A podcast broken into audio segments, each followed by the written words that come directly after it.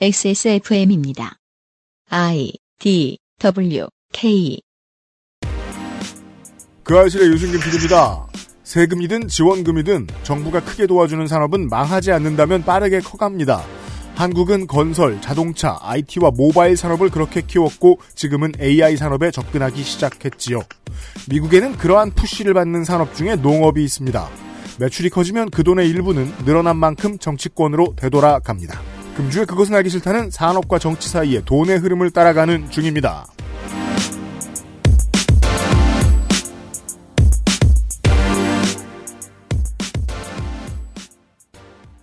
청취자 여러분 안녕하십니까? 옆에는 윤세민 에디터가, 에디터가 있고요. 네, 안녕하십니까? 아, 다시 돌아온 홍영주입니다. 지금 타이밍이 살짝 엇갈리고 있어요. 네. 나성인도 있어요. 네. 음, 네. 다시 돌아온 홍영주입니다. 네. 엘에이와 저희 사이에 딜레이가 약간 있고요. 네, 저희는 네. 지금 둘 다 나란히 어, 네. 옥수수를 마시고 있는데요. 지금 아까 계속 얘기하다가. 하도 땡겨서 콜라 가져왔어요? 네. 네. 아, 근데 캔 뒤를 보니까 아이나다를까 당시럽이라고 적혀 있더라고요. 그렇습니다. 다른 이름으로 적어놨어요. 광고를 듣고 잠시 후에 아이오와 코커스에 대한 얘기를 해보겠습니다. 그것은 알기 싫다는 한 번만 써본 사람은 없는 빅그린 프리미엄 헤어케어, 독일산 맥주효모로 만든 데일리라이트 맥주효모 비오틴, 액세스몰 음향기기 섹션, 관절 건강에 도움을 줄 수도 있는 무르핀에서 도와주고 있습니다. 투쓰리에서 헤어로스까지 엑스에스에프엠과 함께한 오 년. 빅그린이 자연에서 해답을 찾아갑니다. Big Green 건강한 변화의 시작 빅그린 헤어케어 시스템.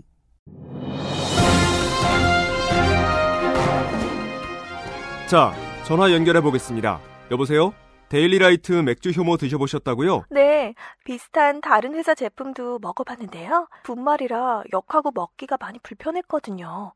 근데 데일리라이트 맥주 효모는 알약이라 먹기도 편하고요. 냄새가 없어 그런지 애들도 잘 먹더라고요. 이거 먹고 나서 우리 남편은 글쎄 이마선을 따라서 자. 야야야! 끊어! 끊어! 야! 끊어! 아, 통화 연결이 고르지 못하네요. 들을 말씀은 아직 많이 남아있는데 아쉽습니다. 말할 수 없는 고민 직접 확인해보세요. 데일리라이트 맥주 효모. 회원 여러분, 제 동작을 먼저 보시고 따라하시면 됩니다. 자, 어깨는 곧게 펴고 양손을 허리에 편안하게 가져갑니다. 이때 엉덩이는 너무 뒤로 빠지지 않게 조심하시고요. 양발을 어깨 넓이로 벌리고 호흡을 들이마신 채로 무릎을... 안 괜찮으시죠? 관절 건강에 도움을 줄 수도 있는 무르핀이라면 도움을 드릴 수 있어요. 관절 건강엔 무르핀이니까요. 무르핀 알렉스 아이 두 제품의 봄맞이 할인의 봄 행사를 진행합니다. 관절 건강에 도움을 줄 수 있는 무르핀 백이십 정 두 병과 면역 감인 반응 개선에 도움을 받을 수 있는 알렉스의 키즈 버전 아이 삼십 호 두 개를 삼십오 퍼센트 할인된 가격으로 판매합니다. 기간은 이월 이십사일까지 짧게 진행을 하고요. 정말 짧네요. 이제 날씨도 겨울은 끝나간 듯 보입니다. 환절기가 시작될 텐데 우리 아이 건강을 미리 준비하시는 것도 좋습니다. 액세스몰에서 만나볼 수 있는데 이 방송이 나가고 한 사일, 삼일 기간밖에 없네요. 짧습니다. 이번 주말 내에 결단 내리십시오. 무르핀과 알렉스 아이입니다. 네. 저는 살 거예요.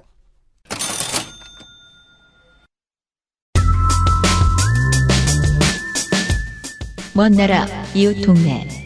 나성통신.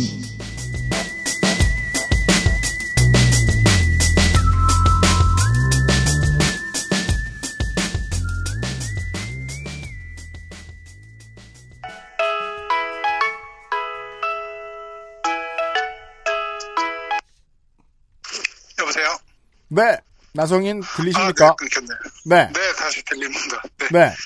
저희들은 지금, 어, 메신저 통화로, 어, 벌써 지금 두 시간, 어, 한 시간 삼십 분째 나성인하고 네. 대화를 나누고 있어요.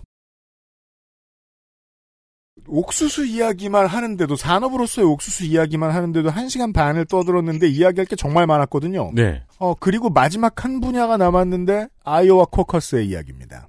네. 아이오와 코커스.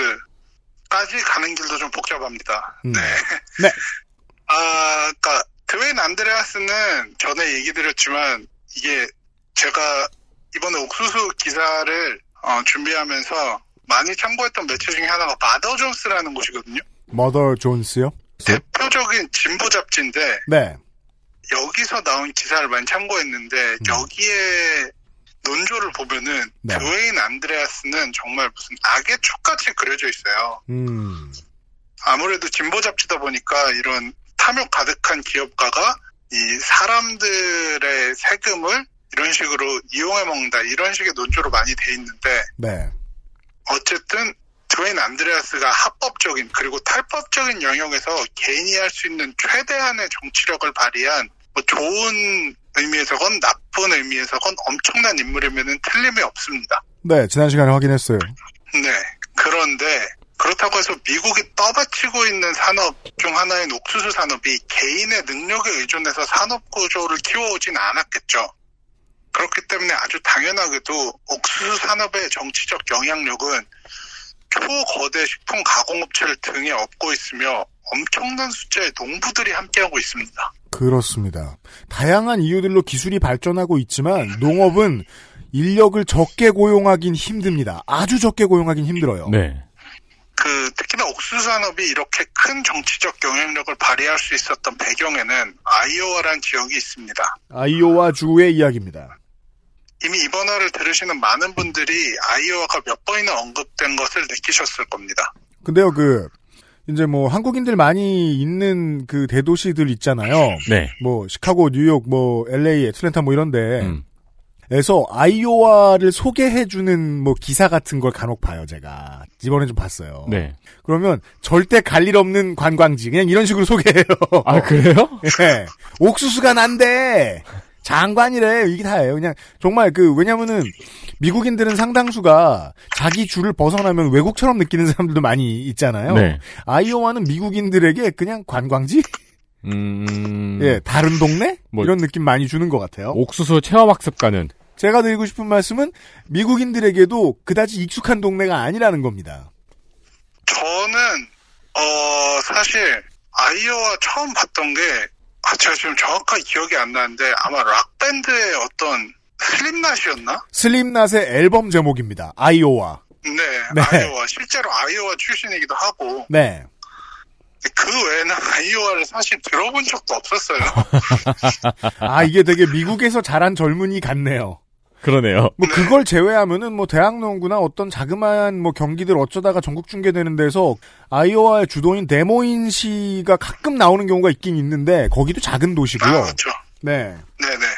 근데 그런데도 이 미국에서는 엄청난 정치적 영향력을 발휘하고 있습니다. 그렇습니다. 이제 아이오와가 저희가 얘기했던 거에서 나왔던 건데 후르쇼프가 감명을 받은 끊임없는 옥수수밭 이게 아이오와에 있었고. 네. 이런 옥수수밭들은 막 농약을 비행기로 살포하고 그래요. 음, 그렇죠. 네. 그리고 보통은 이제 이런 밭들은 다 대부분 원형으로 돼 있어요.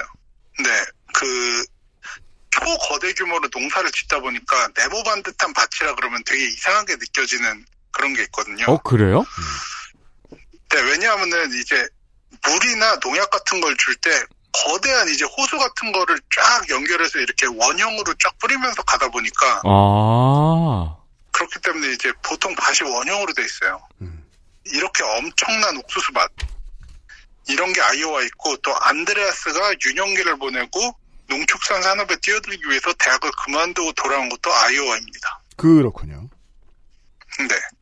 아이오와는 어, 미국에서도 뭐 시골이다 뭐 이렇게 얘기되는 주고 농축산업을 기반으로 하고 있습니다. 음. 인구는 삼백만 명가량이고 아까 얘기했 아까 피디님이 얘기해 주셨듯이 디모인이라고 주도가 제일 큰 도시인데 여기도 인구 이십만을 조금 넘긴 곳입니다. 음. 인구수를 기준으로 하면은 미국 전체 주에서도 삼십 위 정도에 자리하는 뭐 큰 주가 아닌 거죠, 그러니까. 그 밑에 있는 주들은 보통 농사를 할 것도 없고 특별히 내놓을 만한 거대한 산업도 없는 주들입니다. 음. 네, 로키 산맥을 끼고 있거나 주로. 그 아이오와에 대한 미국 사람들의 주된 이미지를 얘기하라고 해도 그냥 농부들이 많은 시골 뭐 이런 정도일 거라고 생각합니다. 음. 하지만 아이오와의 정치력은 특별합니다. 가장 큰 이유는 한 개의 산업이 한 개의 지역에 몰려있기 때문입니다. 옥수수하면 아이오와, 아이오하면 옥수수. 이 미국 전체 산업의 기둥 중에 하나라고 할 수 있는 옥수수 산업이 모두 아이오와에 몰려있고 관련 산업도 아이오와에 자리하고 있습니다. 예를 들면 옥수수 사료를 먹고 자라는 양, 돼지를 키우는 양돈 산업. 미국 내에서 가장 큰 곳이 아이오와입니다. 네, 미국의 돼지 이제 두수가 가장 많은 곳이 아이오와다라는 말씀. 음, 뭐 개연성이 있네요. 이고요. 한국으로 네. 비교를 하면 산업이 한 곳에 다 몰려 있는 큰 곳, 울산시, 창원시 같은 데를 떠올릴 수 네. 있어요. 거기는 표심이 정말 다르죠. 네, 나머지 네. 지역들하고. 네. 그렇죠. 안 그래 저도 원고에 써놨는데 뭐 울산 대통령 이런 명칭도 있었잖아요. 아 정몽땡 씨요. 음. 왜 나르지? 네. 그분들. 네. 네. 뭐 그렇게 좀 정치적인 지형이 타 지역과는 상당히 다른 부분이 있죠. 그러다 보니까 이제 아이오와라는 주 자체가 한 가지 산업의 이해관계에 따라서 단결하기에 최적의 환경을 가지고 있습니다. 아하. 게다가 이제 미국 대통령 후보 경선에서 아이오와가 차지하는 비중이 정말 큽니다. 그럼요. 왜냐하면 천구백칠십이 년 이후부터 아이오와에서 치러진 대통령 후보 경선인 아이오와 코커스가 경선지 중 가장 먼저 치러진 전통을 가지고 있거든요. 그렇습니다. 여기서 이제 미국 대통령 후보의 경선 방식을 조금 설명을 해드려야 되는데 기본적으로는 그 대통령을 뽑는 선거와 비슷한 느낌입니다. 음. 이제 각 주마다 대의원을 선출해서 그 대의원이 경선 후보를 뽑는 방식입니다. 네. 그런데 이제 미국은 뭐 주마다 워낙 독립성이 강하기 때문에 주마다 이 대의원을 어떻게 선출하는지에 대한 방식도 다 다릅니다. 네. 그리고 이게 뭐 사실 당내에서 치러지는 선거이기 때문에 방식도 제각각일 뿐더러 제도가 바뀌는 경우도 많습니다.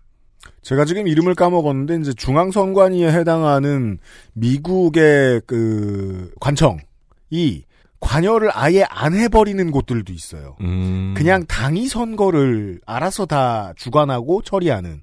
한국은 농협조합장도 선관위에서 도와줍니다. 뽑을 때. 네. 네. 어, 선거 방식이 무척이나 다채롭습니다. 아이오와에서는 코커스라는 제도를 채택하고 있는데 당원 대회 형식입니다. 네. 그래서 얼마 전에 한국의 공중파 한 프로그램에서 이제 실제로 아이오와 코커스 현장을 취재한 적이 있는데 그 영상을 보시면은 무슨 반장 선거 같아요. 맞아요. 되게 별거 없어 보여요. 네. 아 이게 네. 코커스야 싶어요. 그 아이오와 주도 디모인에 있는 학교 체육관에 사람들이 모여가지고 민주당 당원들이 토론을 합니다. 음. 아, 뭐 난 너가 좋고 내가 좋고 막 이러는데 제가 그 중에서 좀 인상 깊었던 게 그 앤드류 양을 지지하는 사람들이었어요. 앤드류 양이요? 네. 네. 앤드류 양이 그 기본소득, 미국인 전부한테 그냥 무조건 천 달러씩 주겠다 이런 공약으로 유명해졌거든요. 그렇죠. 사실 트위터만 보고 있으면 제일 핫한 경선 후보였어요. 그렇죠. 네. 그러다 보니까 이 앤드류 양 지지하는 사람들도 이제 막 거기서 무슨 홍보전을 방불케 하듯이 막 자기 후보 홍보를 하거든요. 맞아요. 음. 거기서 막 이십 달러를 나눠주고 있더라고요.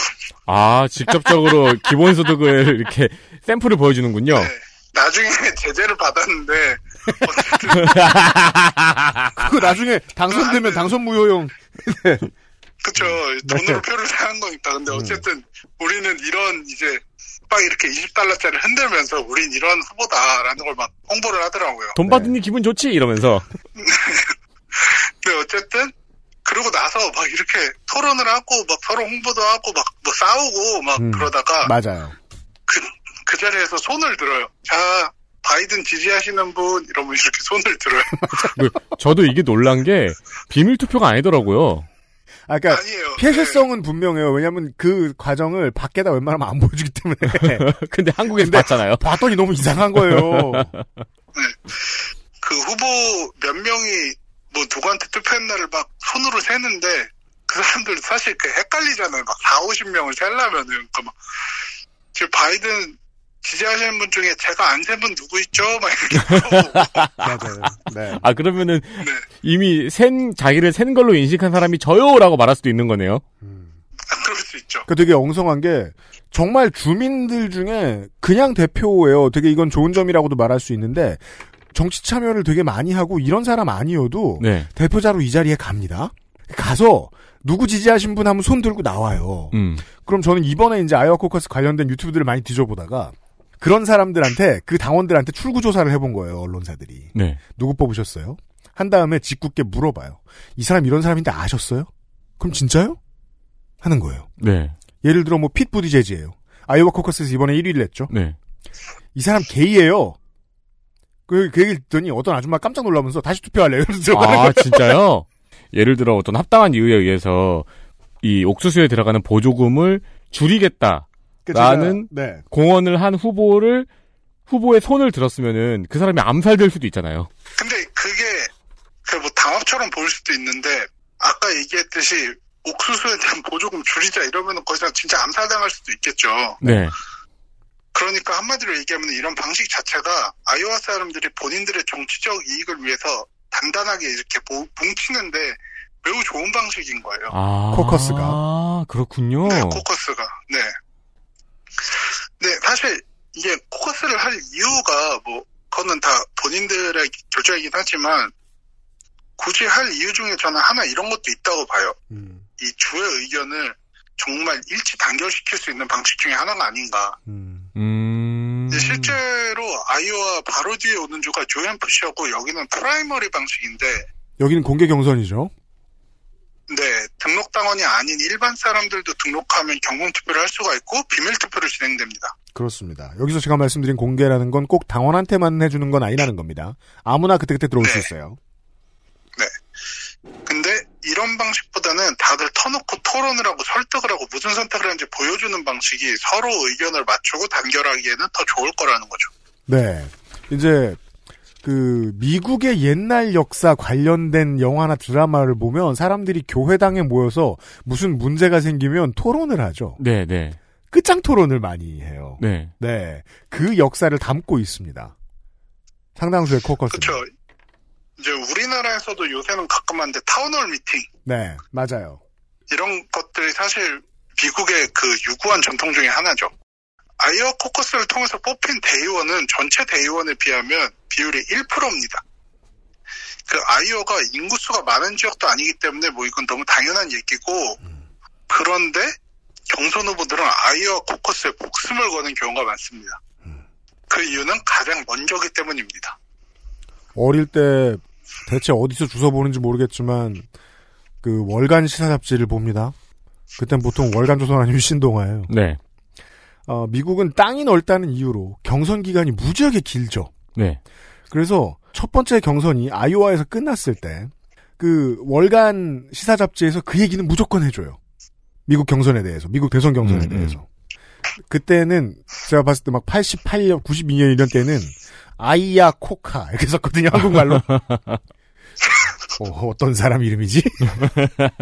또 그 저 옛날 버릇이 있어서 하던 가락이 있어서 마지막 S는 안 써요. 또 그 아이오와에서 가장 먼저 경선이 치러지다 보니까 가장 먼저 공식적으로 민심을 확인할 수 있는 자리가 되고 이 때문에 아이오와에서 승리를 하면 경선 내내 바람을 일으켜서 후보가 될 가능성이 높아진다. 뭐 이런 인식이 폭넓게 자리 잡고 있습니다. 네.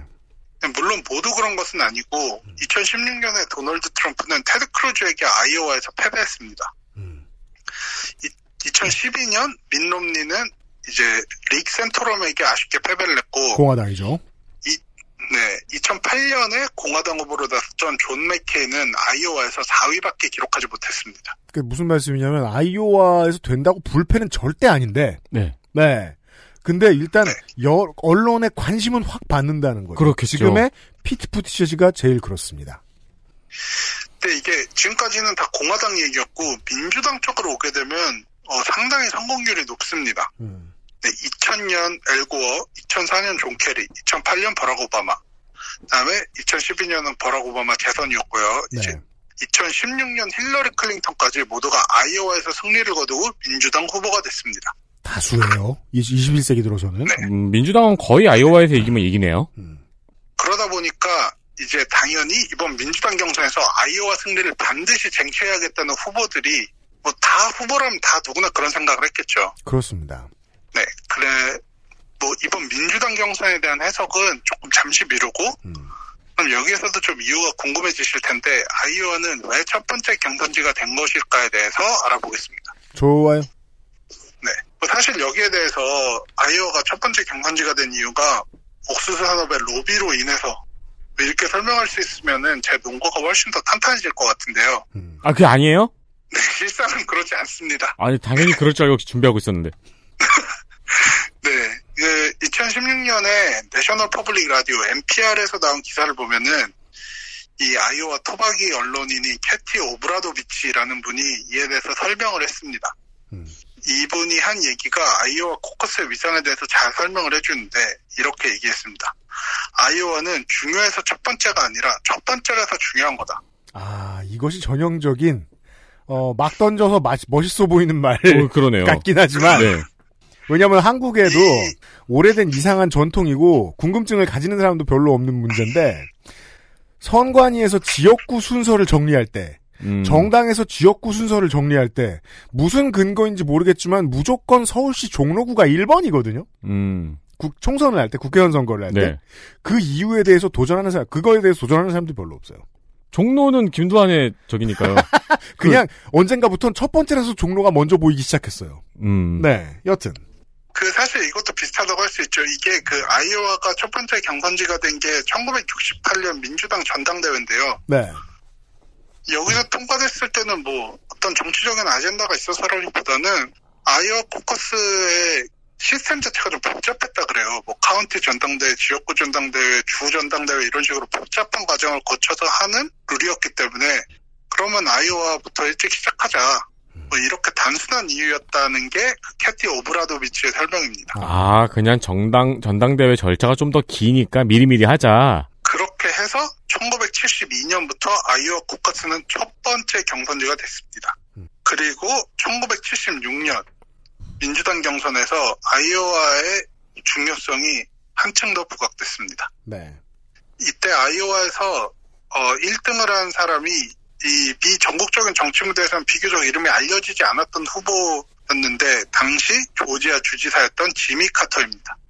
뭐 지미 카터는 결국 민주당 후보가 되고 대통령까지 되면서 사람들이 이제 어 아이오와에서 승리를 하면은 백악관까지 길이 열린다고 인식을 하기 시작한 거죠. 음흠. 물론 이제 같은 엔피알 기사를 봐도 과연 아이오와가 첫 번째 경선지가 된 것에 대해서 공정한 것인가에 대해서 좀 의문을 표한 사람들이 늘고 있습니다. 왜일까요? 이제 아이오와는 동네도 워낙 시골이고 인구 구성의 구십칠 퍼센트가 백인이기 때문에 음. 이 미국을 제대로 대변해주지 못한다는 거죠. 와, 구십칠 퍼센트가 백인이에요? 네. 지금도 인구 구성은 미국은 백인이 다수인데 네. 어떤 대도시에 사는 사람들은 이해를 못합니다. 백인들 다 어디 갔어? 음. 있는 동네가 따로 있습니다. 그러네요. 네. 네. 이렇게 막 엄청난 미디어의 주목을 받고 중요성이 굉장히 높은 것에 비해서는 미국을 대표하는 주라고 보기에는 좀 힘들죠. 음. 근데 어쨌든 이런 이야기들은 좀 후에 논의될 사항이고 중요한 건 이 얘기입니다. 어떤 이유에서든지 아이오와는 현재도 첫 번째 경선지고 단순히 순서 때문에 생기는 정치적 이득을 아이오와 사람들이 아주 잘 이용하고 있다. 자, 이게 재밌습니다. 이 표현이 맞아 보이는데 중요해서 첫 번째가 아니라 첫 번째라서 중요한 거다. 네. 그럼 첫 번째는 첫 번째라는 사실을 인식하고 난 사람들이 활용하고 싶어지죠. 그렇겠죠. 후보도 활용을 해야 됐고 그 아이오와의 주민들도 활용을 해야겠고. 그렇습니다. 물론 이게 이제 우리의 어, 그 아저씨가 내일 예고이기도 한데요. 일과 이는 큰 차이가 없거든요. 어떤 면에서는요? 근데 사람들은 일이면 좋아해요. 네. 예. 여튼. 네. 저는 내일이 무슨 얘기인지 전혀 몰라서 무슨 얘기인지 모르겠네요. 네. 죄송합니다. 네. 글쎄 오시다. 아, 예, 예. 네. 알, 정확히 알게 되실 거예요. 네. 네, 저도 청취자로서 기대하겠습니다. 엑스에스에프엠입니다.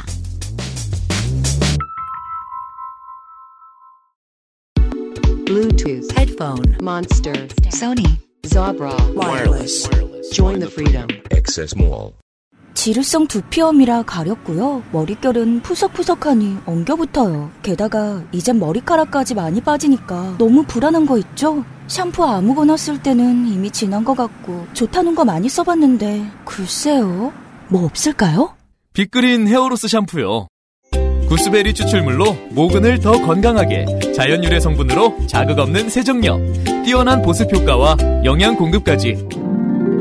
Big Green. 이젠 탈모 샴푸도 빅그린 헤어로스 샴푸. 안 괜찮으시죠? 관절 건강에 도움을 줄 수도 있는 무르핀이라면 도움을 드릴 수 있어요. 관절 건강엔 무르핀이니까요.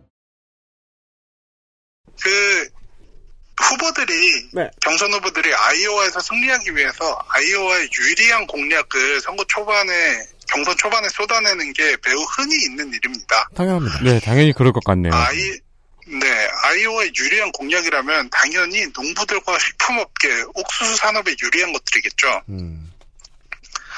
뭐 위에서 이야기했던 정책들이 기억나실 겁니다. 콘시럽을 위해서 설탕 수입을 막고 옥수수를 토대로 에탄올 사용을 촉진하는 법안들. 아이오와의 정치적 영향력이 토대가 돼서 실현될 수 있었던 일입니다. 이야기가 조금씩 완성돼가기 시작합니다. 이거를 한국 버전으로 네. 바꾸면은 음. 예를 들어 우리나라에서 약간 이런 식으로 해가지고 경선이 제일 먼저 열리는 지역이 있다고 쳐봐요. 음. 그 동네에 집값은 절대 안 떨어질 거예요. 한국의 문제는 민주주의가 그만큼 성숙하거나 오래되지 못했다는 거예요. 음. 예를 들면 지금의 더불어민주당은 예전에 다른 이름을, 이름을 가진 정당일 때부터 광주, 제주에서 경선을 시작했어요. 대선 경선을. 네. 근데 그게 주목을 받지만 그 후보들이 광주와 제주를 위해서 어떤 공약을 내놓는가는 별로 주목받지 않았어요. 어, 네, 그러네요. 예. 그건 이제 정치 자, 우리나라의 빡빡한 정치 자금법 뭐 이런 것과도 관련이 있는데 그건 오늘 다 설명드릴 수는 없고 여튼 아, 민주주의가 되게 오래됐고 이 일을 똑같이 오래 하기 시작한 미국에서는 얘기가 다릅니다.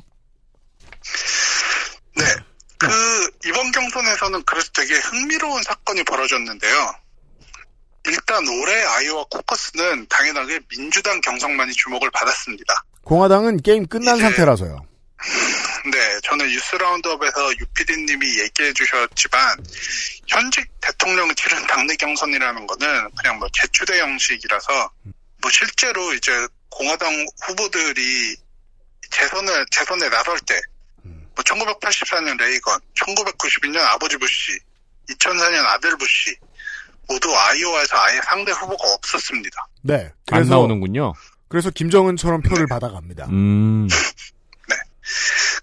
그리고 이번 아이오와 공화당 경선에서도 트럼프 지지율이 구십칠 점 일 퍼센트였습니다.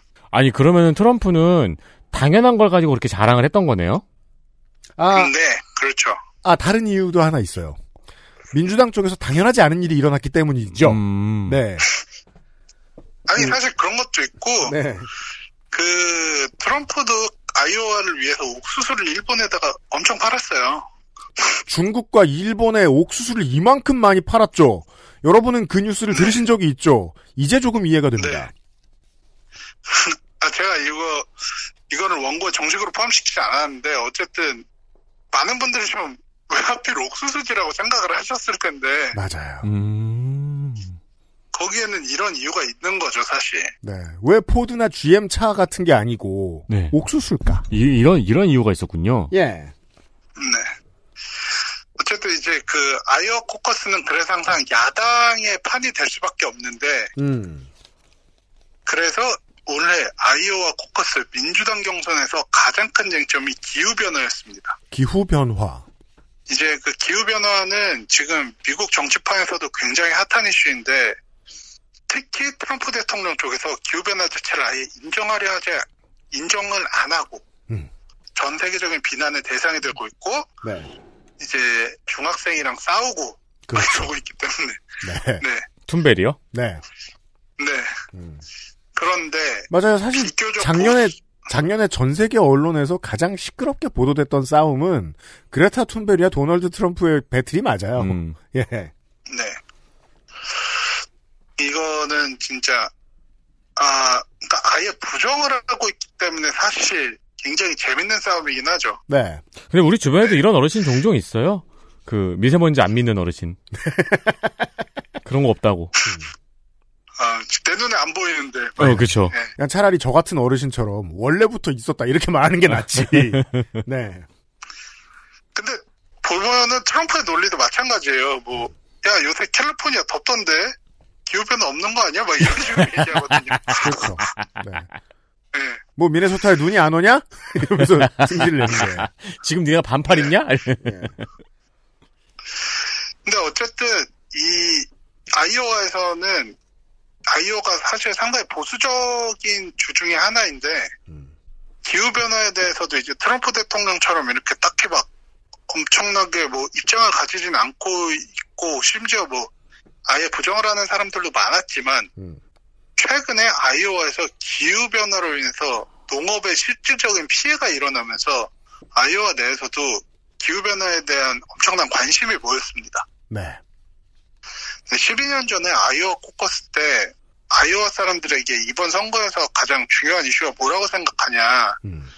이랬을 때 이제 기후변화라고 답한 사람이 일 퍼센트 정도였거든요. 이해됩니다. 근데 최근에는 기후변화로 인한 직접적인 피해를 입은 사람이 아니 직접적으로 피해를 입었거나 가족이 피해를 겪었다는 사람이 사십 퍼센트 이상이 됐다고 해요. 아 그래요? 네.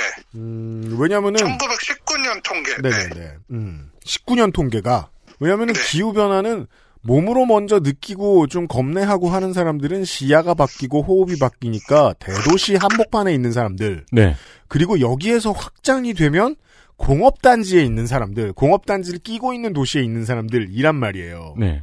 농업에 주로 종사하는 사람들은 보통 맨 나중이라고들 흔히 여기는데. 음. 네.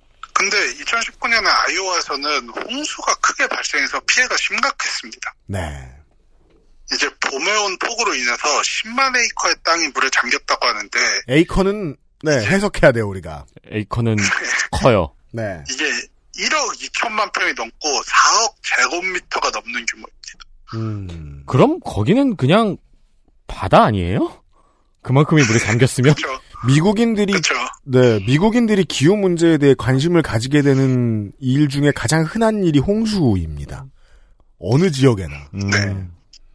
그렇죠. 뭐 카트리나 이런 때도 사실 홍수로 인해서 사회 전체적인 문제로 비화되고 그랬었죠. 네. 맞습니다. 이천십구 년에 어, 홍수로 인한 아이오와의 피해액이 최소 정말 최소로 잡은 통계가 삼천만 달러였다고 하니까 피해 네. 규모가 엄청난 걸 알 수 있죠. 그렇습니다. 네, 이러한 피해 자체가 백 년 만에 한 번 있을 만한 그런 홍수라고 얘기가 됐는데 음. 지금 현재 아이오와에서는 오 년에 한 번씩 일어난다고 사람들이 말할 정도로 빈번해지고 있습니다. 네. 아, 이거는 베니스의 지금하고도 비슷하네요. 네. 네, 베니스도 이제 물이 차오르는 시기가 그 음. 수위를 예를 들어 좀 정확히 수치는 기억이 안 나는데 예를 들어 백 밀리미터라고 해놓고 거, 거, 거기에 대비를 해놓는데 그 이상으로 올라가면은 이제 도시가 대처를 못하는 수위인데 네. 그 이상으로 올라가는 일이 진짜 없었는데 최근에는 매년 올라간다고 하죠. 툭하면 주민들이 대피해야 되고, 네, 네 거주민들이 어 게다가 이 아이오와처럼. 농업만 거의 농업만 있다시피 한 곳에서는 수해가 이렇게 자주 일어나면 보험 회사가 이 산업을 싫어하게 됩니다. 네. 지금 아이오와에서는 그래서 기후 변화에 대해서 정치적 각성이 일어나고 있다고 말들을 해요. 음. 이제 아이오와 주정부 차원에서 기후에 관한 농업 보험이나 새로운 농업 연구기관 등을 출범시키면서 기후 변화에 대한 대응을 하기 위해 노력을 하고 있고. 예. 이제 아이오와 시티라는 좀 작은 도시긴 한데 여기서는 온실가스 배출량을 향후 십 년간 사십오 퍼센트 줄이자는 결의안을 채택하는 등의 어허. 변화가 일어나고 있습니다. 실로 정치적 각성이네요. 네. 이러다 보니까 민주당 후보들도 기후변화 정책을 쏟아냈는데요. 음. 특히 뭐 그냥 정책을 쏟아내는 게 아니라 그 알실에서 많이 나오는 얘기지만 정치는 쇼적인 부분이 강하잖아요. 정치는 쇼죠. 네. 그래서 아이오와에서 본인들이 기후변화에 대해 신경을 쓰고 있다라는 걸 보여주기 위해서 한 농부 한 사람을 사람들이 다 찾아가요. 그 사람이 바로 농부인 맨 러셀입니다. 맷 러셀. 이 사람은 무슨 네, 대, 대, 대표성이 있는 농부인가요? 그 스토리가 이제 나옵니다. 음. 이제 맨 러셀은 뭐 사실 아이오와에 있는 평범한 농부였는데 지금 갑자기 모든 민주당 경선 후보들을 찾는 핫 한 사람이 됐거든요. 네. 이제 뭐 피트 부티지지, 뭐 베토 오루크, 카말라 해리스 이 사람들 다 맷 러셀 농장 방문해서 사진 찍고 비디오 찍었고, 음. 조 바이든은 맷 러셀을 이제 자기 유세장에 불러서 따로 만났고, 음. 뭐 엘리자베스 월에는 전화 통화를 했다고 그런 것으로 알려졌습니다. 어, 이건 무슨 거의 그 저. 그 충남북의 정치인들이 이제 옛날에 그 출마하기 전에 김종필 찾아가듯. 어, 그러네요. 어. 네. 어, 저는 머릿속에 이렇게 잘 맞추는 무당 생각했는데, 그, 그, 그 예가 났네요. 네, 알았어요. 아, 네. 이게 이천십구 년 삼월에 맷 러셀의 뉴욕타임즈에 민주당이 미국 시골 지역에서 이기기 위해 알아야 하는 것들이라는 칼럼을 썼기 때문입니다. 음.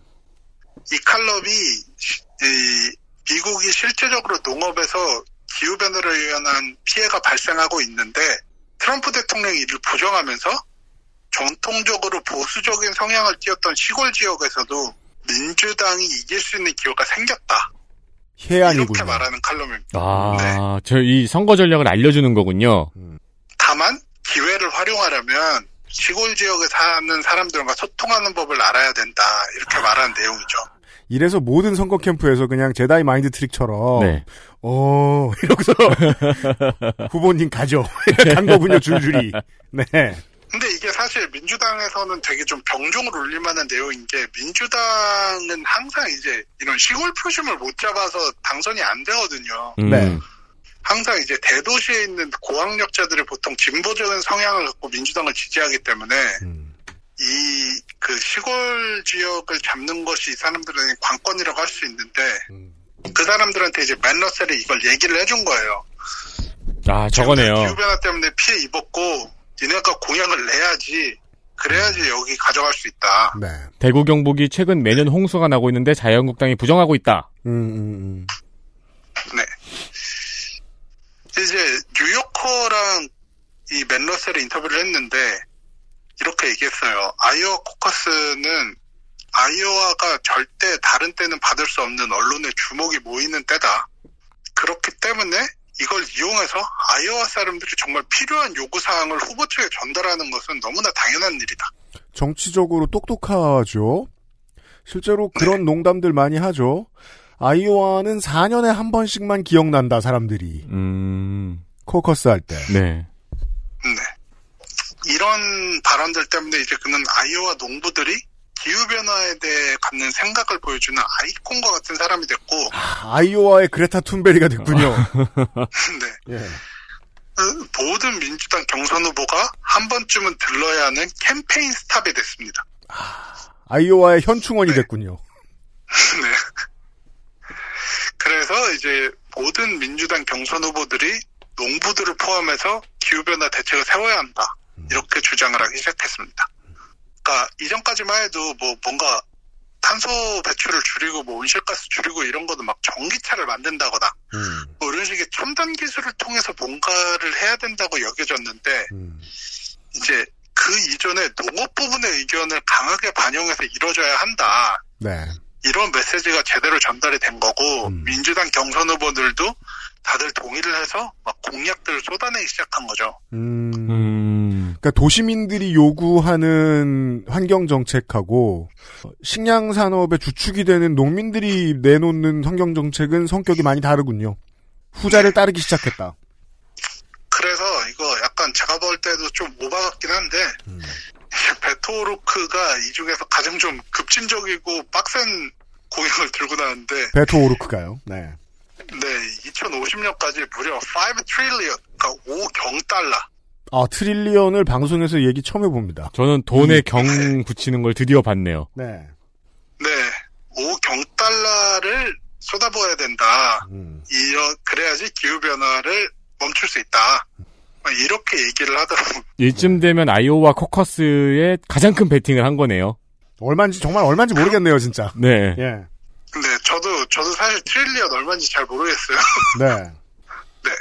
어쨌든, 이렇게 아이오와 코커스는 판이 깔렸습니다. 그리고 나서 뚜껑을 열어보니까 어떤 결과가 나왔고 이거에 대해서 저 나름의 해석을 이야기해드리겠습니다. 네. 아이오와 코커스의 결과는 지금 찾아보시면 다들 아실 수 있습니다. 네. 저희들이 녹음하는 지금 시점은 가장 가까운 미 대선 경선은 네바다 코커스가 남아 있고요. 그리고 여기까지는 사실 언론의 주목을 많이 받을 뿐 여러 번 오늘 말씀드렸던 대로 판이 작아요. 한꺼번에 많은 주들에서 경선이 일어나는 날이 옵니다. 슈퍼 무슨 요일 이렇게 불러요. 네, 네. 이번 미 대선 경선에서 가장 가까운 슈퍼 X 요일, 이번에 슈퍼 화요일은 삼월 삼일로 다가오고 있어요. 그 전까지는 아이오와 코커스 얘기를 한참 하죠. 음. 지금도 그러고 있고요. 네. 사실 제가 이 원고를 준비하면서 아이오와 코커스의 미래에 대해서 이야기를 할 거라고 꿈도 꾸지를 못했고 그냥 결과를 어떻게 해석할지 정도만 이야기하려고 했습니다. 네. 그래서 원고 처음 했을 때는 아이오와가 첫 번째 경선지로 남는 것은 뭐 가까운 미래는 바뀌지 않을 거다라고 썼는데 음. 그러기에는 아이오와 코커스에서 너무 큰일이 터져버렸죠. 그렇죠. 개표 사고가 일어났어요. 네. 이 개표 사고가 다른 이슈를 가려버렸고 음. 그래서 사실 이거에 대한 해석이 그렇게 많지는 않게 보였어요. 저에게는. 예예예. 예, 예. 어쨌든 저는 아이오와 코커스가 가지는 중요도를 잘 설명을 했다고 생각을 하고 이번에 나온 결과에 대해서 얘기를 드리겠습니다. 한국에서는 한국 언론은 한국인들이 이해하기 좋은 이야기들을 만들어내야 되기 때문에 네. 선거가 결과가 잘못 나와서 탈이 나는, 결과 해석이 잘못해서 탈이 나는, 개표가 잘 안 되는 이런 사고가 나오면 사실 한국에서 볼 거는 이젠 한시바다밖에 없거든요. 음... 한국은 이런 걸 세계에서 제일 잘하는 나라 중에 하나다 보니까. 네. 그래서 아, 미국도 이 모양이다. 미국 민주주의 최고, 최다 최첨단이라고 하는데 이거 완전 엉성하다. 트럼프도 비웃지 않느냐. 이 정도로 끝나는데 다른 해석할 거리들이 뭐가 있을지 보죠. 네. 일단 가장 짧은 결과 피트 부티지지 후보가 버니 샌더스 후보를 영점일 퍼센트를 아주 근소한 차이로 앞서면서 이 위를 기록해서 돌풍을 만들고 있습니다. 그렇죠. 네, 이 연방상원의원이나 부통령 같은 화려한 경력이 없는 소도시 시장 출신의 후보가 돌풍을 일으키고 있다는 점에서 어떻게 보면은 다시 한번 아이오와 코커스의 중요성이 입증된 것이라고 봅니다. 네. 그래서 실제로 한국 언론들이 아이오와 코커스 이후에 개표 실패 말고 가장 많이 쏟아낸 기사가 피트 부티지지 그는 누구인가였습니다. 네, 저희도 그거 한번 했습니다. 네. 일 위를 했는데 이미. 네, 부티지에 대한 설명이 됐으니까 이 부분 넘어가고요. 네. 이 대, 그리고 이제 대세론을 끌고 가려고 했던 후보들이 무너져버리는 장면도 다시 한번 연출됐습니다. 그렇죠. 이제 바로 버니 샌더스와 함께 일, 이 위를 다투던 조 바이든이 사 위로 내려앉으면서 앞으로 선거운동이 좀 암울해졌죠.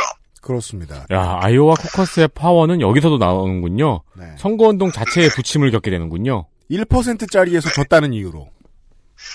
실제로 그는 바로 다음에 치러진 뉴햄프셔 프라이머리에서도 오 위를 기록하면서 그 물론 뭐 이게 얘기 들었다시피 뭐 세상의 종말은 아니지만 음. 그동안 조 바이든이 내세워왔던 대세로는 이제 완전 없어졌죠. 음. 왜냐하면 이 경선이 기니까 어떤 현상이 생기냐면은 주식시장처럼 쳐다보는 거예요. 후원금을 내고 싶은 사람들이 네. 조 바이든한테 내면 되겠지라고 했던 사람들이 잠깐 쥐고 있는 거예요. 아, 그게 있구나. 약보 합세가 걸립니다. 이 첫 번째 두세 주에서 잘못되면. 아, 네. 그렇죠. 이제 부티지지한테 지금 엄청난 후원금이 몰리고 있죠. 이제 그러니까 지금 앤드류 양 얘기했었는데 앤드류 양은 이제 결국은 그 돈도 돈이고 해서 공식적으로 중단했어요. 끝났어요. 빠졌습니다. 부티지지가 비슷한 상황이었다면 앤드류 양처럼 그냥 빠졌을 거예요. 근데 첫 번째 일 등을 하니까 지금까지 벌어들인 표가 나중에 표와 얼마나 상관이 없는 것과 무관하게 돈은 들어와요. 음. 그러면 그 다음 경선을 기약할 수 있죠. 네, 그 부분인데 이제 아이오와 코커스 같은 경선 초기의 주들이 가장 큰 영향을 미친 이게 선거 자금면이고요. 음. 이제 경선 초반에 좋은 성적을 내거나 승리한 후보들은 미디어 주목을 받으면서 선거 자금이 많이 몰리게 되죠. 네. 이제 이 때문에 군소 후보들이 경선의 중도 포기를 선언하곤 하는데 이제 제가 개인적으로 지지하던 앤드류 양도 그중 한 명이었습니다. 유엠프셔 프라이머리 이후로 이제 선거를 포기했죠. 섣부른 예측입니다만 만약에 캘리포니아까지 올 수 있었다면 앤드류 양은 어, 만만치 않은 성적을 올리고 빠질 수도 있었어요. 네. 근데 본인이 생각하기에 네. 경선 레이스 초반에 기세가 너무 꺾였다라는 판단이었겠죠? 돈이 없는 거예요, 이제. 돈 다 떨어진 거예요. 네. 네. 아, 태양도 물론 부자인데, 음. 네. 근데 이제 선거 운동을 혼자서 할 정도의 엄청난 부자는 아니거든요, 또. 네, 오경 달러도 없고요. 그 마이클 블룸버그에 비하면은 그냥 동전통이죠. 네. 그렇죠. 잔돈입니다. 그렇죠. 음.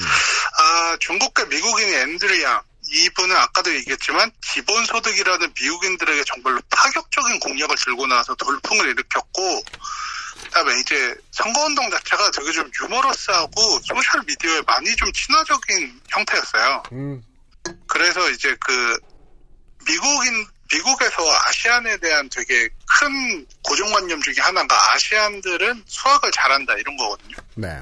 이제 미국인들이 한국에 얼마나 많은 수포자가 있는지 보면은 굉장히 이상하게 생각하겠지만. 그러니까 말이에요. 그렇죠.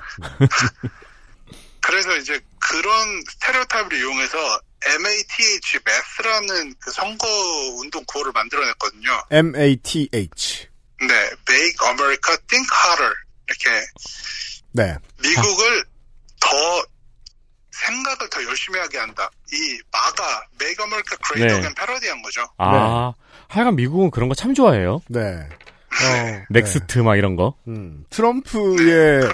이전 선거 구호를 예 아, 패러디한 그 내용으로. 잘 됐어요. 그러면서 이제 네. 나, 막 엄청 선전을 했지만 음. 아이오와 코커스와 뉴햄프셔 프라이머리에서 의미 있는 결과를 내지 못하면서 결국 중도 포기했습니다. 네. 음. 이제 앤드류 양의 컬트적인 인기가 결성적인 팬클럽으로 또 이어졌는데 이 팬클럽 이름이 양갱이었거든요. 네, 양갱이라고 네. 불렸습니다. 그리고 뭐 네. 달, 달콤한 음식과는 전혀 상관이 없는. 네. 네. 네, 저도 이제 양갱 중에 한 사람인데 좀 중독 포기가 아쉬운 지점이었죠. 네. 근데 뭐 여기까지는 좀 정치공학적인 설명이었고 어쨌든 이번에도 아이오의 중요성이 입증됐고. 음. 여기까지 오기에 당연히 아이오와 농부들과 이를 이용한 거대 식품회사 및 농축산업계 거인들이 영향력을 미치고 있다는 것을 얘기하기 위한 부분이었습니다. 알겠습니다. 네. 그 외에 아이오와 코커스가 주목을 받은 건 개표 과정에서 여러 가지 문제가 일어나서 삼 일이 지나서까지 제대로 된 결과를 발표하지 못했고 이 때문에 트럼프 대통령이 조롱을 하기까지 하는 이런 사태를 맞이했다는 겁니다. 네. 근데 사실 이게 저는 어떻게 보면 진짜 허술함의 끝이라고 보이는 게 이게 정말 자세히 들여다보면은 네. 기술적인 문제라기보다는 지금까지 시스템의 잘못이 폭발한 거에 가깝거든요. 맞습니다. 개표에 앱을 썼는데 음. 그 앱의 기술적인 문제라기보다는 자기네들이 수개표를 한 거랑 앱이랑 뭐 안 받고 막 이런 그동안 허술하게 치러져온 거를 앱이라는 이제 디지털식을 도입하니까. 그렇죠. 아, 그동안 우리가 허접하게 해왔구나라는 거를 이제 깨달아서. 음. 네, 이것도 의심일 네. 뿐이지만 앱의 잘못이 네. 아닐 것이다. 코딩의 잘못이 아닐 것이다라고 흔히들 생각하고 있습니다. 그러니까 정자를 네. 그린 뒤에 숫자로 쓰다가 입력하다 잘못된 걸 것이다. 네. 네. 아까도 얘기 드렸지만 진짜 여기가 그냥 손으로 이렇게 어유 뭐 서른일곱, 여덟 막 이렇게 세서 하는 데다 보니까 사실 오류가 있을 수밖에 없거든요. 그리고 손든 거 세다 보면 되게 헷갈려요. 네. 맞아요. 네. 네. 그 갈대들 갈대밭처럼 손들이 올라와 있는데 그걸 어떻게 정확히 세나요? 네. 그렇죠. 그러다 보니까 이제 아이오와 코커스의 모든 문제점이 보물처럼 터져나왔다고 할 수 있고 음. 이 지각 발표 사태 때문에 비판이 모이고 있습니다. 미국 사람들은 일차적으로 네. 네. 안자번호 이런 거 안 하겠죠? 일렬종대 이런 거. 네, 그렇죠. 그런 거 하면 좀 정확할 텐데.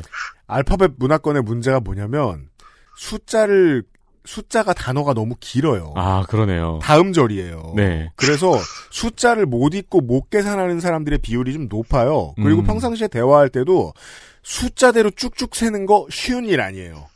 제가 무슨 말하고 싶은 거냐면 안자번호 쉬운 일 아닐 거예요. 그렇죠. 네. 우리나라에서도 얼마나 어렵냐면 다섯, 여섯을 못 하잖아요. 다, 여 이러잖아요. 그렇죠.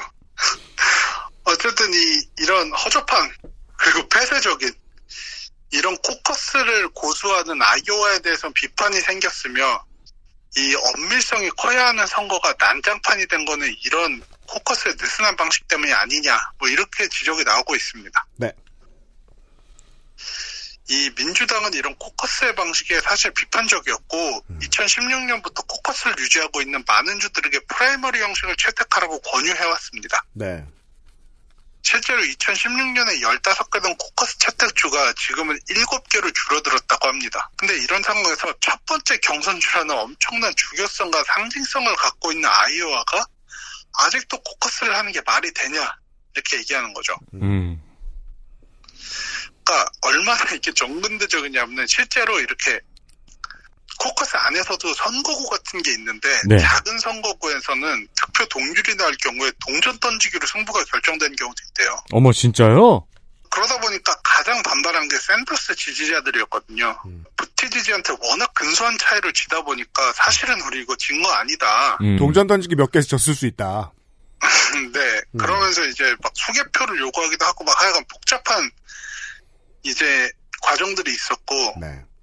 이러다 보니까 이제 당연히 아이오와가 지나친 대표성과 중요성을 가지고 있다면서 첫 번째 경선주를 바꿔야 한다는 이야기도 나오고 있습니다. 어쨌든 뭐 실제로 워싱턴 포스트가 아이오와의 인구 통계와 작은 규모를, 규모를 보면은 중요성이 너무 큰 게 아니냐는 지적을 했고 네. 이런 지적이 나오다 보니까 이제 완전 이제 춘추 전국 시대가 열리는 거죠. 음. 경선 첫 번째 주라는 정치적 이득이 워낙 큰 걸 이미 몇십 년 동안 봐왔기 때문에 엄청나게 많은 주들이 이 자리를 노리고 있습니다. 아, 그렇구나. 한전 이전. 이걸 마치 뭐, 네. 올림픽 개최나 뭐, 슈퍼볼 개최처럼. 네. 다투고 있을 수 있네요. 그쵸. 그 이미 일리노이 주지사인 제이비 프리츠커가 아이오와가 첫 경선지로 부족하다. 우리가 첫 번째 경선지가 되도록 노력하겠다. 하면서 이제, 특히 뭐 일리노이의 인구 구성 같은 게 미국의 다양성을 대표할 수 있다면서 막 인터뷰를 하고 다녔고 여기는 농업부터 첨단 산업까지 오만 개 다 있고 인구도 많죠. 음. 그리고 뭐 항상 지지 성향이 오락가락 해가지고 미국 대선이 키포인트 중 하나로 얘기되는 오하이오주. 네. 이런 것도 이제 첫 번째 경선지로 많이 거론이 되고 있습니다. 그렇습니다. 이렇게 폐쇄성에 대한 의문이나 첫 번째 경선지에 대한 의문이 제기되는 가운데 아예 그냥 아이오와 뉴햄프셔를 비롯한 초기 경선주를 무시하는 사람도 있는데요. 이번에 지금 가장 강력한 후보로 꼽히고 있는 인물이 그러고 있죠. 네, 그게 바로 뉴욕시장 출신의 억만장자 마이클 블룸버그입니다. 네. 이번은 뭐 너무 늦게 후보 등록을 해가지고 초기 경선주에 참여를 하지 못했는데 대신 삼월 초에 있을 슈퍼 화요일을 노리고 있습니다. 네. 이 늦게 등록을 한 건 일부러 그런 건가요? 아, 요것도 이제 뒤에 그 예언이 나오는데 사실 어, 마이클 블룸버그가 그 전에도 이 경선에 대해서 욕심을 안 드러낸 건 아닌데 특히나 포지션이 어떤 거였냐면은 버니 샌더스가 같은 너무 급진적인 사람이 나오면 트럼프를 못 이긴다. 아. 조금 더 중도적인 사람이 나와야 된다고 계속 주장을 했는데 이제 본인 얘기로는 바이든이 그런 후보로 적합하기 때문에 나는 바이든을 지원하겠다는 식으로 해서 이제 경선에 참여를 안 하고 있었거든요. 음. 근데 바이든이 주저앉고 있죠 지금. 네. 그러다 보니까 이제 후보 등록을 늦게 하게 된 거고 그래서 이제 초기 경선주에 참여하지 못한 거죠. 근데 뭐 아까 잠깐 설명을 해주셨지만 슈퍼 화요일은 캘리포니아를 비롯한 열네 개 주에서 일제히 경선이 치러지기 때문에 뭐 인구수가 훨씬 많죠. 뽑히는 네. 대의원 수도 훨씬 많고 음. 그러다 보니까 이제 블룸버그는 이 지점을 노리고 있고 블룸버그가 아이오와 코커스가 열린 이월 삼일 캘리포니아주 캄튼에서 뉴욕타임스와 인터뷰를 하면서 초기 경선주에서 승리를 잡아야 한다는 건 낡은 선거 방식이라고 말했습니다. 음. 아까 얘기했지만 그는 조 바이든이 추락을 본인에게 호재로 느끼고 있고 음. 그래서 미국 전역의 티비 및 라디오 광고에 이억 오천사백만 달러 음. 그리고 페이스북과 구글 광고에 사천칠백만 달러를 쏟아부었습니다. 지 혼자 슈퍼볼처럼 돈을 쓰네요.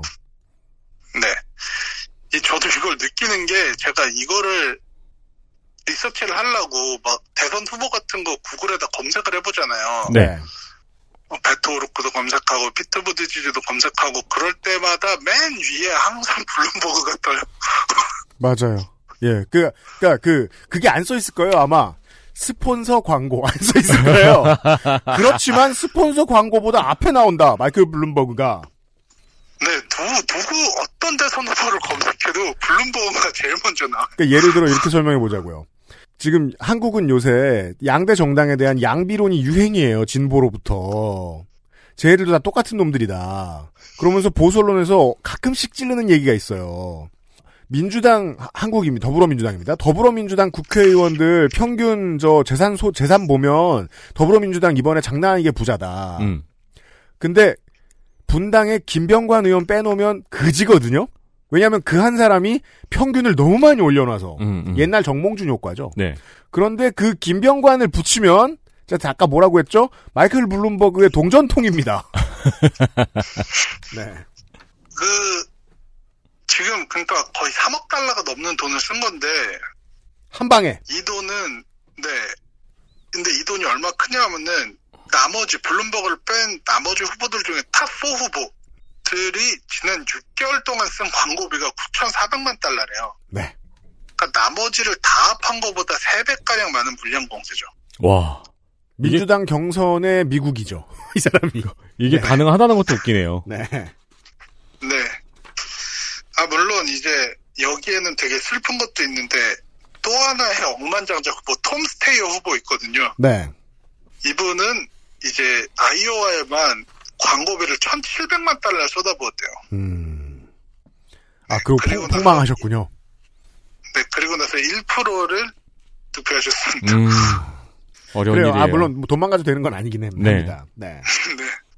요런 상황이고, 음. 이제 블룸버그는 초기 경선에 참여하지 못하면서 그 중요성에 대해서 꾸준히 막 폄하, 무시를 해왔거든요. 네.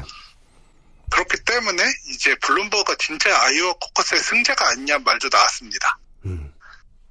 이제 개표 참사가 벌어지면서 아이오와부터 일어나는 돌풍이 생각보다 크지 않을 수 있기 때문인데요. 음.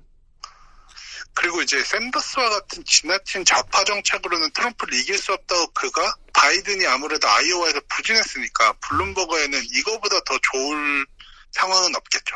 예, 슈퍼 화요일에 짠 하고 뒤늦게 등장할 아주 좋은 그림이 마이클 블룸버그에게 그려졌다. 네. 아, 이제부터는 이제 결론 부분인데요. 네. 제가 이제 옥수수에 대한 얘기를 드리는 거는 거대 자본이 어떻게 정부를 움직여서 우리의 자유를 제한하는지 이야기를 드리고 싶어서입니다. 네. 이제 미국에 사는 저는 스스로도 모르게 세금을 통해서 아이오와에 있는 거대 식품업계에 엄청난 돈을 주고 있었던 거죠. 그렇죠.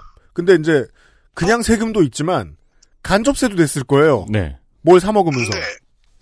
극장에 가고 음료를 마시고 빵을 먹고 고기를 먹고 뭐 이런 거에도 다 저는 알게 모르게 옥수수 산업을 지원하고 있었던 거고. 미국인이라면.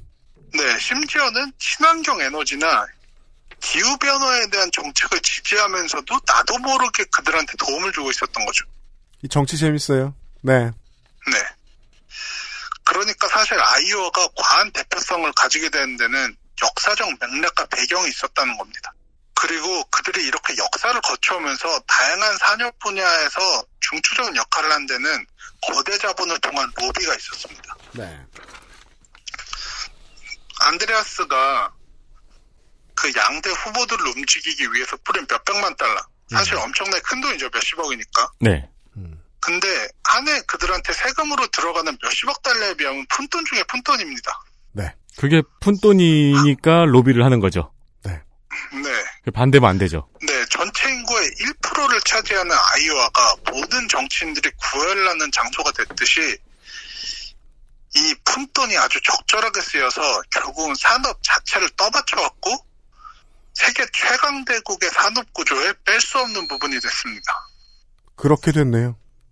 그럼 어떻게 몇백만 달러를 몇십억 달러를 벌어올 수 있었을까요? 이건 되게 간단하죠. 대의제 민주주의가 자본에 취약할 수밖에 없는 지점입니다. 음. 국민이 아닌 극히 일부의 정치인한테 돈을 뿌리면 되니까요. 음. 그렇습니다. 네. 한국은 이런 경험이 없다고 생각하실 수 있는데 당연히 있죠. 네. 이 팟캐스트를 들은 대부분의 분들이 삼성이 망하면 나라가 망한다는 소리에 동의를 안 하시겠지만 삼성이라는 거대 자본이 휘두르는 강력한 권력 때문에 이를 믿는 사람들도 주변에서 쉽게 찾아보실 수 있었을 겁니다. 네, 그러니까 완벽하게 이제 삼성의 자본으로부터 독립한 메이저 언론도 이제 드디어 나왔습니다만 아주 오랜 시간 동안 한국의 언론은 삼성 것 이라는 게 사실로도 밝혀졌고요. 거의 사실로도. 네. 네, 기사 허락을 받고. 음. 이렇게 삼성이 이런 지위를 가지는 데는 아이오와 거대 식품회사 못지않은 다양한 로비들이 있었고 음. 실제로 우리는 이전 정부 때 어떤 방식으로 이런 로비가 이루어진지 정확하게 목격을 했습니다. 네. 대통령한테 몇 억짜리 말 사주면 기업 지배구조를 본인에게 유리하게 만들 수 있는데 그걸 누가 안 할까요? 이거보다 더 효율 좋은 투자가 없죠. 국민연금을 움직이는 비용치곤 너무 싸죠. 네. 그러면은 막 미국의 성조기 부대 이런 할아버지들도 이렇게 아이오와 깃 아니 카길 깃발 들고 와서 막 시위하고 그럴까요? 거긴 반대로 태극기 들고 있는 거 아니에요? 부채 춤추고? 저는 그게 제일 신기했거든요. 한국에서 성조기 드니까. 네. 네, 그렇죠. 네, 태극기 부대 집회 가서 제일 신기한 게 이재용 사진 들고 있는 사람이었거든요. 옆에 트럼프 사진 있고. 그 왜 미국의 경기장 보면 자이언트 헤드라 그래가지고 네. 그냥 자기가 좋아하는 사람 얼굴을 크게 출력해가지고 머리 모양으로 잘라가지고 들고 있어요. 그건 저기 보신 적 있어요? 자유투 방해하려고. 이재용 자이언트 헤드 이런 거 들고 있는 거예요. 네. 여튼 아, 그거는 삼성 라이언즈 경기 때 활용할 수 있겠네요. 투수 뒤에서. 아 저도 자이언트 헤드 한번 본 적이 있어요. 제가 한번. 그런 자리에 놀러 간 적이 있어요. 뭐요? 이제 이게 미국에 있는 되게 신기한 문화 중에 하나인데 네. 아침 아침 일찍부터 클럽을 가시는 분들이 있어요. 아 예. 네 새벽 여섯 시부터 모여가지고 춤을 추시는 거예요. 오. 밤에 잘 자고. 네, 여기는 네. 네 굉장히 건강한. 어, 여기 술도 절대 안 팔고. 산악회 대신이네요. 네네네. 막 이제 유기농 주스 팔고 옆에서 막 요가 클래스 하고 있고 막 이런 게 있거든요. 네. 여기 가니까 버니 샌더스 자이언트 헤드 들고 막 춤을 추시더라고요. 아 이게 무슨 말인지 알겠어요. 세상 힙한 사람. 그러네요. 그렇죠. 아 역시 이분은 힙스터의 제왕이다. 네. 어쨌든 이 이런 역사를 보시면 알 수 있지만. 거대 자본은 정치를 돈으로 지배하려 될 것이고 그리고 저는 이런 시도는 아마 성공할 거라고 생각합니다. 네. 제가 나성통신을 하면 맨날 이 멘트로 끝을 맺는 것 같은데 음. 네, 이게 한국의 미래입니다. 그런 얘기였습니다. 네. 네. 엑스에스에프엠입니다. Bluetooth, headphone, speaker, Sony. Monster Wireless. Join the freedom. 엑스에스 Mall. 제이제이엘 Speaker. Charge three. Bluetooth Speaker. Go. Clarity. 에이치디비티. Headphone. Headphone. Bluetooth. Sony Monster. 제이비엘. Meet the Speaker. Join the freedom. 엑스에스 Mall. 좋아요. 진짜 확실히 좋아졌어요. 어, 이렇게까지 효과가 좋을 줄은 몰랐어요. 자신감이 생기니까 어제는 소개팅도 했다니까요. 아 저한테 진짜 잘 맞는 것 같아요. 저 이거 먹으니까 세상에나. 아 저 이마선을 따라서요. 잠먹고. 야야, 잠만. 마고 마고 마고. 누구 망하는 걸 보고 싶나? 말할 수 없는 고민? 직접 확인해 보세요. 데일리 라이트 맥주 효모. 아 이건 한국의 과거이기도 하고요. 그렇죠. 네. 네. 한국의 현재일 가능성도 있고요. 음. 왜냐하면 이제 제가 요즘 들었던 얘기 중에 가장 인상적이었던 얘기는 당이 크면 기업들이 후원을 하고 싶어 합니다. 당연합니다. 네. 그런데 이번 총선을 앞두고 기업들이 잘 해주고 싶은 야당이 없어서 고민이다. 라는 얘기를 들었어요. 음. 눈이 번쩍 뜨였어요.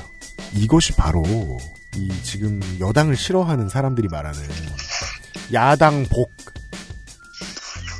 실체구나. 그러네요. 음. 제가 드리고 싶은 말씀은 아, 나성윤의 말씀하고 동의를 합니다. 돈은 정치인을 찾습니다. 대의민주주의 사회에서 본능적으로요. 그럼 냉정하게 말하면은 민주당은 기업에 관심을 끌어올 전략도 짜고 있어야겠네요. 당연합니다. 그래서 우리가 좀 이해할 수 없는 어떤 일들이 생기는 거기도 합니다. 네. 네. 하여튼 나성이는 언제 오세요 이제? 아 저요 계획을 세우고 싶지 않은데 사월달에 한번 갈까라는 생각을 하고 있습니다. 가까운 실내에 좀 가보려고 노력을 하고 있습니다. 봄날에 만나죠. 네. 엘에이에서 나성인이었어요. 수고하셨고요. 아, 저희들도 이만 물러가도록 하겠습니다. 아, 에디터하고 피디였고요. 내일 이 시간에 뵙도록 하겠습니다. 네. 내일 이 시간에 뵙도록 하겠습니다. 네. 예고했습니다. 나성인과 청취자 여러분 안녕히 계세요. 감사합니다.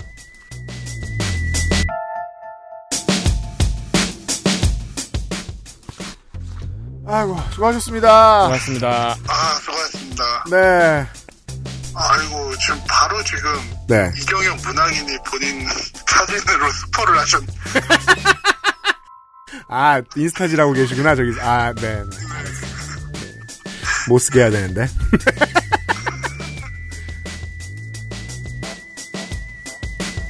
엑스에스에프엠입니다. I, D, W, K